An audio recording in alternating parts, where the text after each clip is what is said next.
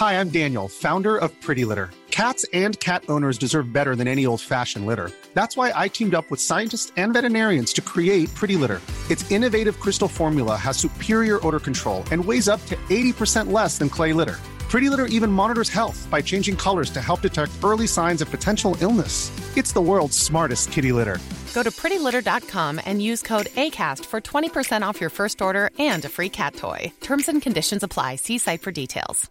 Mom deserves the best, and there's no better place to shop for Mother's Day than Whole Foods Market. They're your destination for unbeatable savings, from premium gifts to show-stopping flowers and irresistible desserts. Start by saving 33% with Prime on all body care and candles. Then get a 15-stem bunch of tulips for just $9.99 each with Prime. Round out Mom's menu with festive rosé, irresistible berry chantilly cake, and more special treats. Come celebrate Mother's Day at Whole Foods Market. Here's a question for you What do you think it is that stands in the way of you really going for your health goals? Maybe it's your work schedule or your caring responsibilities. Perhaps it's a lack of self belief or something else entirely. Just consider that as you listen to today's episode. Hello, my name is Roisin Dervish-O'Kane, and you are listening to Going for Goal, the Women's Health Podcast. We are back every Tuesday for the next six weeks for a series powered by Nike that homes in on all things running. You can expect plenty of expert advice on improving your own running practice, whatever your level, alongside real stories from extraordinary women, some familiar, some not so, as they open up about the pivotal role that running plays in their lives. Because, as you'll discover, if you haven't already, there is so much more to running than putting one foot in front of the other. To kick off the series, I sat down with journalist and author Ella Dove. Ella lost her lower leg after a freak accident, aged just 25. The word inspirational is seriously overused, but if any adjective characterises her journey since that day, it's exactly that inspirational. Whatever your personal barrier to getting what you want out of your body, mind, and life right now, I think you might perceive it a little differently after listening to Ella today. Let's get into it.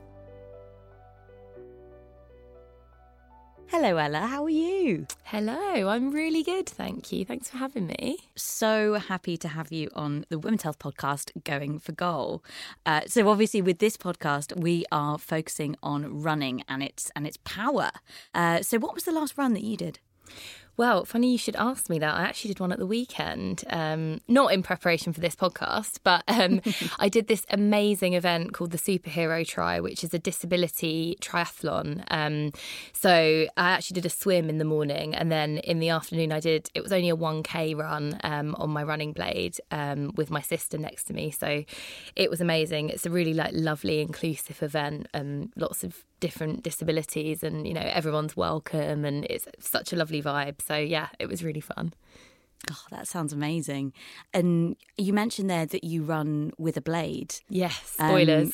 Um, spoiler alert for the story. And would you mind telling us how that came to be? So, I'm an amputee, uh, which is why I run on a blade. Um, I'm a below-knee amputee. Um, I wasn't really much of a runner before my accident. Um, it was a bit of a weird one, actually. I, I, actually really didn't like sport. I was so unsporty. I shouldn't be saying this to, on a women's health podcast, but I just was not sporty at all. Um, I loved swimming. I've always loved swimming, but I didn't really run that much. Um, my sister has always been the super sporty one, um, doing kind of half marathons and stuff like that. So she was actually training, I think, for a 10K. Um, and six years ago, when we lived together, and she said, "Will you come with me on this one morning? Um, will you come for a run with me?" Not my normal thing to do on a Sunday morning, um, but you know, being a supportive sister, I decided to go with her. um, so we went out for about twenty minutes, just a kind of very quick one. Um, we didn't take our phones with us because we just, you know, had didn't have a bag or anything. Um, so it was just a very, very brief run. Unfortunately, we were running back, running along a canal path in East London um, when I tripped over. Um, obviously, you know, we've all tripped over before. It was just a flat path, sort of tripping over my own feet. Um, but I didn't realise at the time how serious it was. Um, basically, I knew I couldn't get up. I thought I might have broken my leg. Um, and so I knew I needed an ambulance. But obviously, as I said, we didn't have our phones with us. So we had to wait for someone to call uh, call an ambulance. So this guy came along and phoned an ambulance um, and said, "I've got to go. I've got a train to catch," and then hung up the phone um, and left us there. Obviously, I was saying to my sister, "Go and get help. Go and get help." She was saying, "I'm not leaving you." Quite rightly. Uh, my leg was at a really funny angle. I, you know, I, by this point, I was, I thought, yeah, I've broken my leg, definitely. Um, eventually another girl came along. Um, I, it's really hard to say how much later because I think trauma does very strange things to your brain. But mm. um, she came along, she phoned an ambulance and she waited with us. Um, and then when I got taken to hospital, it was apparent very quickly that this was much more than a broken bone. Um, and actually, I dislocated my knee um, I had had a severe fracture as well. So my knee had essentially shattered, um, cutting off the circulation to my foot. So I was rushed straight into theatre um, where they kind of took veins from my good leg to sort of put into the bad leg to try and replumb my circulation. Um, but unfortunately, it didn't work. So that was kind of I've condensed a very long story there, but I was in intensive care for for about three days, and over that period, I had lots of different operations. Um, and then the, the, fourth operation, the surgeon said, "Look, you know, the pulse in your foot is so weak now; um, it's becoming a danger. You're at risk of developing sepsis." Um, so I think amputation is the only option. So at the age of 25, I became a below-knee amputee, which was crazy from running. I mean, can you believe it? Well, thank you for going through all of that, Ella. And that's such a it's such a shocking story, isn't it? And something that I imagine is is is quite rare. Mm-hmm. Yeah, yeah. I mean, my surgeon said they'd never seen anything like it before. Um, actually, the surgeon who was called to A and E, the first surgeon to treat me, um, thought someone had made a mistake. He was like, "No, you don't. That doesn't happen from tripping over. You know, that's that's not something that happens." They said the chances of it happening were like winning the lottery. Obviously, would have much preferred to win the lottery, um, but yeah, that's just that's how kind of rare it is for that to happen. It was yeah crazy. I mean, they've written papers about me and all sorts now because it was just such a rare accident. Um, but I am also hypermobile, so I think that didn't help because my knee hyperextended and then dislocated. Mm. So that made it mm. worse. Wow, what an analogy to use, winning the lottery. I know. I'm trying to imagine your face when you were told when you were told that. Um, I can imagine mine. Um, so you had a lot to reckon with then. You're a woman in your mid twenties. You've been able-bodied your entire life, and and suddenly you have to reckon with a disability. Mm-hmm. Can you talk to me about how you got from that moment, that 25 year old girl, to running inclusive triathlons on your blade? Like, that is one heck of a journey. Uh, can you kind of begin to talk me through at the beginnings of that? Yeah. So yeah, it, you're right. It was a very long journey. Um, so obviously, this is six years on now where we are today. Um, so it's it's been kind of a very long process. Um, I should say that for a long time, probably understandably, I didn't want to run again ever. Um, I kind of just had this huge mental block about running. Um, it was like such a psychological hurdle that I had to kind of slowly overcome. Um, so after the amputation, um, I was in hospital in total for. I think it was about eight weeks. Um, then I went home, but I was in a wheelchair for four months um, because I had to wait for my knee to heal, for my bones to heal before I could even begin to start with a prosthetic leg.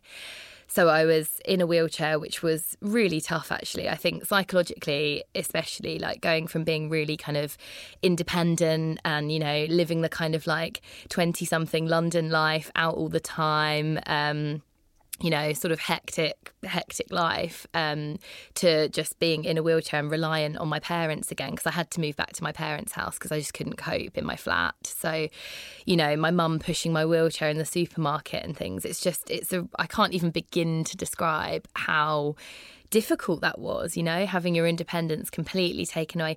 Also, just feeling so sedentary. I think because I'm quite an active person, just sitting down day in, day out. And, you know, I did, as, as time went on, I did try to go to the gym and do some upper body stuff, but it wasn't the same. Like, I really craved cardio. I really craved my heart rate going up. And it, it was just really hard to actually get that to happen. Um, so yeah, it was it was very tricky. And that's so interesting after you said you weren't someone who was particularly into sport. Yes. And then you had that ability snatched from you. And then, as you say, it's so interesting the way you describe it as a craving. Mm. Can you remember a moment when you thought, "Oh my, all I want to be doing is getting hot and sweaty in a gym," or what? What was what was that? If you if there's a moment like the apex of that frustration, when was that? Oh, I think it was certainly quite early on, um, probably about a month. I'd probably, yeah, had my wheelchair for about a month. Um, and I just kind of, I mean, my days were surprisingly busy for someone who obviously wasn't working at the time. My days were surprisingly busy. I kind of, I had a lot of, well, I had a lot of forms to fill out, um, you know, applying for kind of various benefits and getting a blue badge. There was a lot of sort of logistics um, when you have a kind of freak accident like that. So I was busy in that sense. Um, but I just remember sitting on the sofa and just like sitting on this same cushion that I'd been sitting on like all day and kind of almost like feeling the imprint of like my bottom in the sofa and thinking, oh, like I just need to move. Um, and then yeah, I would try to do every morning. I had I obviously had extensive physiotherapy, and every morning I would do my physio exercises. So that would involve kind of um, various different ab sort of exercises, sit ups, and things like that. Um, I had the rubber TheraBands, so I did a lot of stuff with those, um, you know, with my arms and my legs. Um, One legged planks, I was doing a lot of those. Um, and, you know, so I was trying to sort of strengthen my muscles, but obviously I'd been in a hospital bed for a long time. So I was kind of, you know, I was very weak as well. I, I was craving exercise, but at the same time, my muscles were very weak. So it was really difficult because it was like my mind wanted one thing and my body couldn't quite sort of do what my mind wanted. So yeah, it was tough. Yeah, I can't even begin to imagine. Begin. How did you stay positive? What kept you going? Oh, that is a good question. I mean, the obvious answer is friends and family. Um, you know, I am very lucky. I've got a very supportive family. Um, so that was really, really helpful. Um, and I mean, my sister um, would arrange kind of uh, visits from friends. Like she was sort of my personal PA. She'd be arranging, so she'd be like, right, so between this time and this time, so and so is coming to visit, you know. So that was really, really helpful. Having kind of, I'm quite a social creature. So having sort of like social interaction to look forward to was definitely a big thing. Um, I got quite into journaling as well. Journaling was really useful um, for those times where I kind of couldn't verbalize. You know, I, I had some quite dark thoughts as well around that time that I just couldn't have verbalized to anyone. So actually being able to write those down, um, probably the first time in my life I'd ever really done any journaling, but I found it very useful um, and almost sort of getting them out. Like my auntie, who happens to be a physio, which is very handy, um, she told me about a technique where you write down your worries on a piece of paper and then you rip that piece of paper up, and it's surprisingly therapeutic. Just kind of that physical act of ripping up your worries um, and you know the things you're stressed about. So that was really handy. Um, kind of gratitude exercises, um, writing goals as well. Setting goals is a big thing. Obviously, you know the name of this podcast, going for goals. I was going to say terribly on brand um, there. yeah, exactly. But setting goals was a huge thing. Smaller things and bigger things. So you know, I would think, oh, in you know a couple of years' time, I'd love to go on holiday with my friends again, for example. And you know, kind of, it's almost like looking to the future rather than dwelling on the past, I think. Um, and I'm lucky that I do, you know, I say so myself, I do have a good sense of humour, so that helps as well. and that's so interesting that you it was someone who worked with the body, a physiotherapist that actually had some of the best cognitive and mental advice, which I guess makes total sense because an injury, it's a physical thing, but it takes over your whole life, doesn't it? It changes your entire mm-hmm. your entire reality. Mm. That's fascinating. And on the subject of goals, I'm very interested to know after overcoming this, you know, there was this massive mental block, understandably, mm-hmm. that you had with this type of exercise. At what stage were you in your recovery when that started to be a goal? Yeah, that was definitely later on. Um, so after the four months in the wheelchair, I went to a rehab centre, um, an amputee rehabilitation centre, uh, which is an inpatient unit where amputees, upper and lower, um, can stay for 12 weeks. It's an NHS unit. And there you have it um, intense. I had physio twice a day. I had occupational therapy. It was very kind of grounded in the real world. So the occupational therapist would take me on the tube and practice my commute to work, and you know things like that that were really kind of handy cooking and you know making a cup of tea in a wheelchair. All things like that that you wouldn't even think about. So I was there for um, five weeks, and in that time, that was when I got my first prosthetic leg. Um, so the accident was in the May, and this was in the October. So it's quite a long time before I actually started walking again. Um, and I think around that time, after I'd kind of been walking for a bit, um, you learn to walk first of all with crutches, um, and then with two walking sticks, then with one walking stick, and then eventually, obviously, with nothing. Um, and you know that was kind of a long process. I left rehab uh, with two crutches and i had two crutches for a really long time. Um, i think i was kind of psychologically reliant on them as well because it felt like a almost comfort blanket. People could see me more easily. You know now often i'm on the tube and people don't people don't look down so they wouldn't notice i was an amputee. But if you've got crutches it's more obvious so I had that for a few months. Um, it was probably about a year until I said to myself, okay, I'm going to get a running blade. Um, and I had to crowdfund for it because um, in the UK, unless you're under 18, you can't get running blade on the NHS at the moment. So I had to do a lot of crowdfunding, um, you know, holding various events, had a Just Giving page, all the rest of it. Um, eventually managed to raise the funds to get this blade um, from this amazing prosthetics clinic called the London Prosthetic Centre. Um, and I started slowly um, jogging on it. Um, it takes a long time for um, your stump to get used to the pressure of um, wearing a running blade because it's a lot of impact. Um, it's not. I'm not supposed to run really long distances even now because it's not brilliant for. Um, it's not brilliant for your other leg. It's not great. It puts a lot of strain through my good leg and my knee and stuff. so I kind of had to build it up over time. and actually, I think the the sort of main time when things things changed was actually in lockdown because I couldn't do any other form of exercise. And I thought, right, I'm going to have to get my running blade out. I was always scared of it. I used to wear knee pads and elbow pads every time I ran because um, I was so terrified of falling over. A couple of times I did fall over, uh, and that was really, really hard. But um, yeah, so it was lockdown that was probably the, the sort of turning point for when I actually did it more regularly. Fascinating.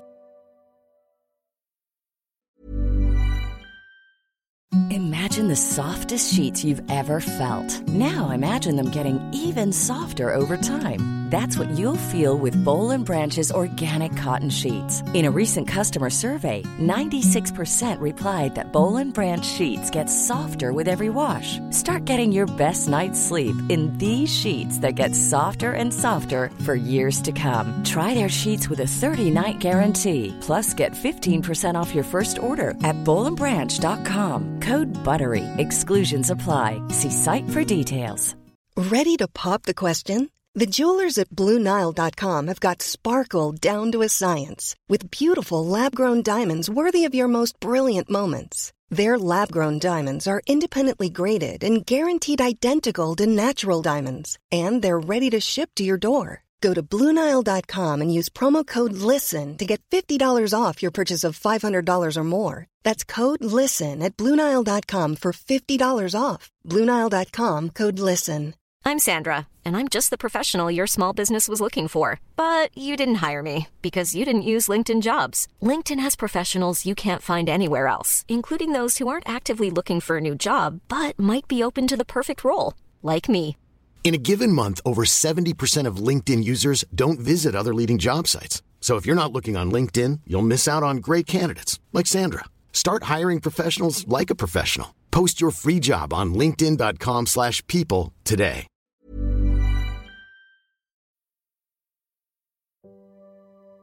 That's such a powerful image when you're talking about falling and picking yourself back up, especially when you know what a fall had done to you previously. Mm-hmm. Can you tell me about that moment when things started to fit into place?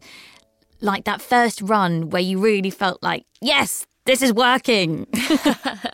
um, so I started going out on my own. I probably had had the blade for about six months when I started going on my own. Before that, I would only ever go with my sister, and quite often I'd be linking her arm while running because I was just so terrified of falling. Um, and there was, yeah, it was probably about six months in. Um, I decided I, I decided okay, I'm going to just do this. Um, so obviously strapped on all my protective gear, um, off I went, and I just went round um, Victoria Park in London because it's got a lovely kind of even surface. That's the other thing. If it's uneven, the slightest little twig on the ground or stone or anything can really just can make me trip. So it has to be a kind of even now I prefer running on a flat surface. I can't run on mm. grass, for example. Um, so that was a lovely path, and I, I, felt sort of safe there. It was an area I knew really well, so that was where I chose to go. Um, and I do remember people, sort of other runners, passing me and looking at me and kind of smiling. And there was one guy who even said like, "Oh, go girl" or something. and you know, hearing that when you're when you've been through so much and you've kind of gone through this cycle of not wanting anyone to look at you. When I was in the wheelchair, I just I honestly wanted to be invisible at times because people treat you very differently and they look down on you and they speak in a sort of patronizing tone at times. Mm. You know, it's really hard going from someone who is super confident, super chatty to just not wanting to be, you know, not wanting anyone to look at me, then being on the running blade and thinking like, yeah, everyone look at me. I look great. It was like a real it was a real turning point. Um, and you know, I do think the running blade looks super cool and actually I kind of enjoy it when people smile at me because it just makes me feel a sort of sense of solidarity, I guess, that I didn't have before. So when you have your running blade and you talk about their feeling you're hyper visible and you're owning it and you've got people's and you've got people's attention and it's positive. Mm-hmm. Do you feel an extra level of comfort in your body when you've got that blade on or is it finally that it's just matching how you feel when you're um, going about with your prosthetic leg as normal? Mm, yeah, that's a really good question. I think I'm, I'm definitely more visible because, I mean, the running blade obviously doesn't have a foot on it, so I don't wear a shoe on that side, and it is just this sort of big C shaped, bouncy thing coming out of my leg. So I'm definitely, I am more visible. Um, I obviously can't wear it every day because you can't really walk in them very. Like when I walk, I've got a real limp when when I've got the blade on because it is it doesn't have a heel, so it's like it's like walking on tiptoes. Um, but I do feel really great when I wear it. And I think it kind of, yeah, it probably does match the way I feel inside now. Um, I don't really mind being looked at at all these days. It's kind of, I often don't even notice. Like a friend will be like, oh, did you see that way that person was staring at your leg? And I'll, I'll be like, no, I didn't. I just, honestly, it's like I've blanked it out because I'm so used to it. Um, mm. But no, I mean, I do definitely, I love it when people look at me running. And I've started doing park run now as well. So when I'm doing park run, and obviously it's such a lovely environment anyway, but you know, the sort of marshals are cheering. And that's the, the first park run I did was actually only a few months ago. And crossing that finish line was amazing because it was just kind of, I don't know, just everyone clapping and you just feel very supported and encouraged, which is lovely. Well, it's such a show of strength and determination. And I think your story is so inspiring because the barriers that you have overcome in order to be able to do that, it's huge. Mm. So when you're crossing that finish line on your blade, you've got everyone cheering. Do you feel like you have reclaimed running Oh, definitely. Yeah, absolutely. I mean, I enjoy it way more now than I ever did when I had two legs. So that's what's really weird about the whole thing. I actually much more, you know, I feel much more kind of pleasure from it now than I used to. Um, you know, it is, it can be painful too. Um, you know, my leg can kind of rub, I get sore spots. Um, but that that happens with any of my prosthetics if I kind of overdo it. Um, I've really learnt the value of sort of listening to my body, which is why I've never gone further than 5k. I haven't sort of I get to a point where it's it is almost like a wall. I think I probably could work on breaking down that wall, but also I know that there's a balance between doing that and pushing myself and kind of seeking endurance, but also looking after myself physically. Um, you know, it's that body and mind thing again, isn't it? So, but yeah, I definitely have reclaimed it, and I would say that I actually never thought I would actively say that I enjoy it, but I do now. So I'm not going to be in the Paralympics anytime soon, but you know. I love that picture you paint of people cheering you on in the park. Like, go on, girl. How important a role do you think events like the Paralympics and the recent Commonwealth Games play when it comes to increasing able bodied people's ability to understand and, and celebrate runners with disabilities? Yeah, I do think it's really, it is really important. And I mean, you know, things have come on leaps and bounds, and it's, it's amazing to see to see more of that kind of thing. Um, I think I often go into schools now and do talks with children, and you know, quite often they've never seen a prosthetic leg before, or they might have done, but only on TV. They've never sort of seen one in person. Um, and when I take all my legs in, it is often the running blade that gets the biggest reaction from them because they're just like, "Oh, it's so bouncy, it's so cool," um, which is so nice because it just shows that you know it, it's so kind of easy. All it takes to sort of change attitudes really is just open conversation um, and that's sort of what i'm trying to sort of trying to encourage in everything i do these days mm. Kids are brilliant, aren't they? Because they're so unfiltered. um, what's the most common question that you get from the next generation? Oh gosh, they ask me all sorts of things. um, you know, they they ask me very gory questions quite often, like, "Was there blood when you fell over?" the answer's no, in case you were wondering. Um, they they're quite interested in this kind of mechanics of it. They always ask me how it actually attaches to my leg. They sort of say like, "So is that coming out of your skin?" And you know, they don't sort of understand that it's my stump is fully healed up and it's not, you know, there's not a metal rod sticking out of my skin. Although there there are techniques now. I won't bore you too much, but osseointegration is the technique where the metal rod actually is screwed into your bone. So it isn't a silly question because that is a thing, but just not mm. so much on the NHS. Um, but um, yeah, so they often want to sort of see how it fits on. So I often find myself taking my leg off in front of them and saying, like, see this little hole, this fits in here, and this is how it works. So yeah, it's kind of the the nuts and bolts of how it works. And then amazingly, once they know and once they've seen it, they just move on. Like I think children, it's like, okay, I've asked the question, I've accepted it. Now I'm just going to move on to something else, um, which I think is just a great attitude. I love it. Absolutely, and that's such a good lesson, mm. isn't it, for for the rest of us? Um, before we move on, I have to ask. So you were saying that running blades um, currently aren't available um, on the NHS. Is there is there any move to kind of uh, to rectify that?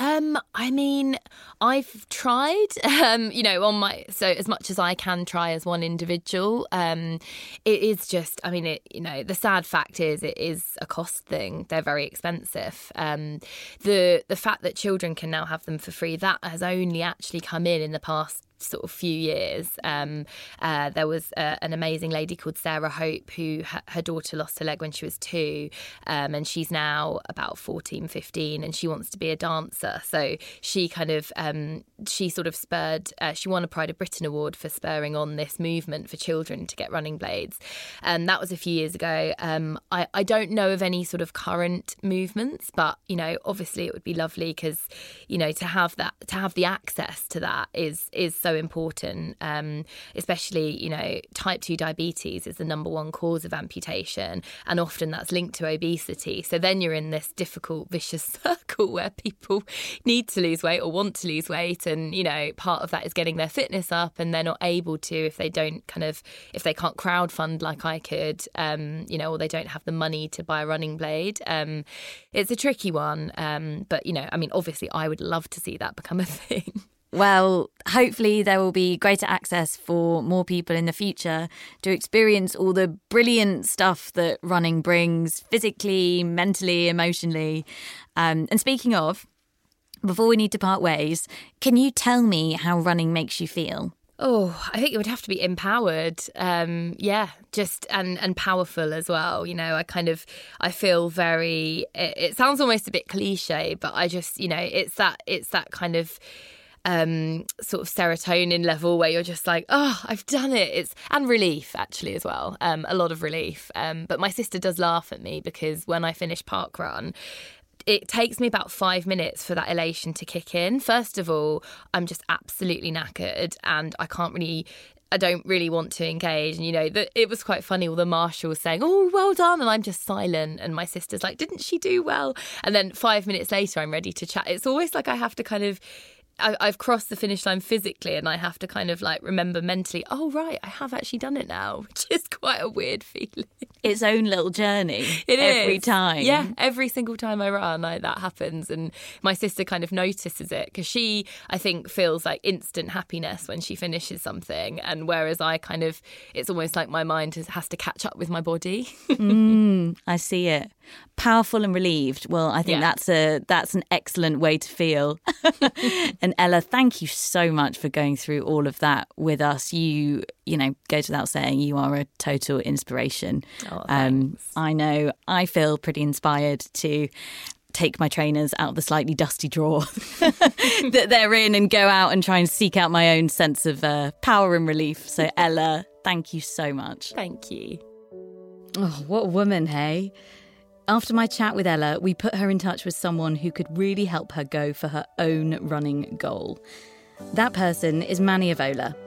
A Nike run coach and trained physiotherapist, he's honed his craft working with everyone from elite sports people to NHS patients who've suffered major burns and spinal cord injuries. Let's hear from them both. Hey, Manny, great to meet you. Hey, nice to meet you too.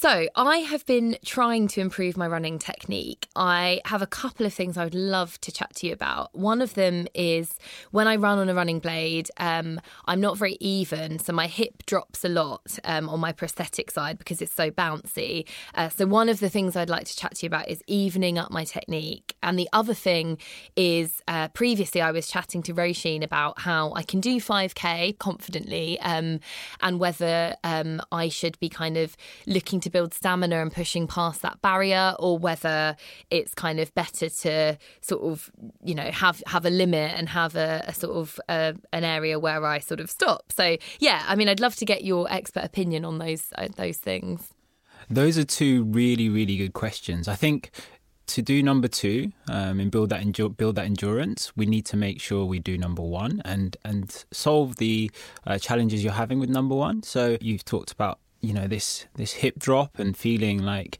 you you don't have maybe as much force on on the side where you have your um, prosthesis. What I would advise is that we look at how strong and stiff you are on that side. So looking at your muscles. Um, you know, close to your rib cage, so your obliques, they, they're really good at giving you that stability in your torso, and then also muscles at your hips. Runners need good glutes, and the glute medius is the supporting muscle which helps stop that drop in your in your hip when you place um, your prosthesis down on the ground. So we want to make sure you're as stiff as you can be in your torso, and then also working on those hamstrings and building up all that resilience and force production through the ground. So I would really be encouraging you to work on that stiffness and some force production exercises. So maybe doing step ups and creating force through that leg, so you feel more confident, so you feel like you can trust it. Um, is that ever something that you you you know you worry about, kind of putting weight through that side? Yeah, I definitely notice in the gym actually um, that I am a lot stronger on my left leg, um, and I, I, you know, when I do squats and stuff, I notice that my weight distribution is not central. Um, I'm kind of relying on my left leg a lot more than I am on my right leg. So I think that's a common problem for amputees for sure. Um, and you have to really concentrate. You have to really think about like you know use the right leg um, because it's so easy to just rely on the leg that is a lot stronger. I think. Exactly. And I think another thing that's really important is trying to do isolated exercises. So, um, with the squat, it's a compound movement, it works on lots of different muscle groups. And as you said, you want to compensate and use the side that um, maybe sometimes you feel like you're more confident on. So, um, doing things that are isolated, um, uh, e- either lunges or step ups. Where you're using something called a unilateral movement, so single leg movement, it's going to be really, really good for you. So that's the first thing I would say. What we need to think about next is when you are running, do you feel that your endurance is limited by um, the amount of um, energy you have in your legs, or is it your breathing and you feel that your breathing goes off and your heart rate maybe is a bit higher? Which one do you feel causes you to stop? It could be either. That's not very helpful, is it? it's sometimes, That's okay. It's sometimes no. The, it's probably more to do with um, my leg and kind of feeling like my prosthetic leg might start rubbing if I keep going. It's probably more to do with that. Um, I think my breathing is more of an issue at the beginning of a run, and then I sort of get into my rhythm. Um, you know, the, I always find the first part of a run really hard to kind of like regulate my breathing. Um, and I think also um, the park run I do is is um, a, a, part of it is a gentle incline for quite a long time. So you're sort of the, it's the uphill thing as well, the uphill battle. yeah. and and I think that those things you're talking about they're, they're quite common. We are all going to experience that. So I want to say that's okay. Those things we're all going to experience. I think as you get stronger, your running economy will get better. So you hopefully your breathing and, and the way you feel at the beginning of a run should get better. And what I would say is sometimes to run further, we can do something more than running, which we've talked about. Obviously the strength work, but maybe cross training. So using a bike or using a cross trainer to build your aerobic uh, system. So the system that uses oxygen to fuel you, and that can give you a bit more um, to build your endurance over time. And in terms of the rubbing, if we can get you stronger, hopefully that will stop any sort of friction with your prosthesis. So um, let's get you stronger, but and also do some cross training and and you know use other pieces of equipment to get your heart and lungs um, stronger. Definitely. And what can I do for my balance? Have you got any advice there? Um, so my first question is, what have you tried? um, so in physio, I've done a lot of kind of trying to stand on one leg, um, using kind of a wobble board and things like that. Um, you know, whenever I'm in a class, for example, or on a run, um, the same thing applies. I kind of, um, I will sort of very quickly put my good foot down. So, for example, if I'm running, I notice my steps are slightly out because I'm not putting my my balance isn't on my blade for as long as it is on my good leg. Mm. Um, so that so I've tried. I'm I'm trying to kind of you know do lots of things like balancing on one leg and stuff like that. But I do find, especially also in classes, um, you know, say I do a yoga class and they're doing balance, it's terrible. It's really terrible on my right side. I mean you're you're you're relearning things, right? So when we relearn things, I think the one of one of the most important things is start with a simple base, and that can be with your legs obviously parallel. But if you put one leg in front of the other, into a lunge position that can make it slightly harder and then you reduce your base of support so that can uh, make it harder again so a large base of support makes it easier shorter smaller base of support feet closer together makes it harder um, then we can actually close our eyes. That will help and challenge your balance. Um, and then lots of different tasks. So if you have a friend or family member, get them to throw a ball at you, try and catch the ball. That will just work on your proprioception, your perturbation. So like the, your awareness of your body in space is really crucial. Mm, great. Keep me updated. I will. Thanks. I love that approach. Methodical, consistent, and with a bucket load of self compassion. Thank you so much to Nike Run coach Manny Avola for all his wisdom. That's it from us for this episode of Going for Goal. We'll be back next week. In the meantime, if you like this episode, please rate and review on Apple Podcasts and remember to subscribe so that you never miss an episode. Bye for now. Imagine the softest sheets you've ever felt. Now imagine them getting even softer over time. That's what you'll feel with Boll and Branch's organic cotton sheets. In a recent customer survey, 96% replied that Boll and Branch sheets get softer with every wash. Start getting your best night's sleep in these sheets that get softer and softer for years to come. Try their sheets with a 30-night guarantee. Plus, get 15% off your first order at bollandbranch.com. Code BUTTERY. Exclusions apply. See site for details. Hey, it's Paige DeSorbo from Giggly Squad. High quality fashion without the price tag? Say hello to Quince. I'm snagging high end essentials like cozy cashmere sweaters, sleek leather jackets, fine jewelry, and so much more. With Quince being 50 to 80% less than similar brands and they partner with factories that prioritize safe ethical and responsible manufacturing. I love that. Luxury quality within reach. Go to quince.com slash style to get free shipping and 365 day returns on your next order.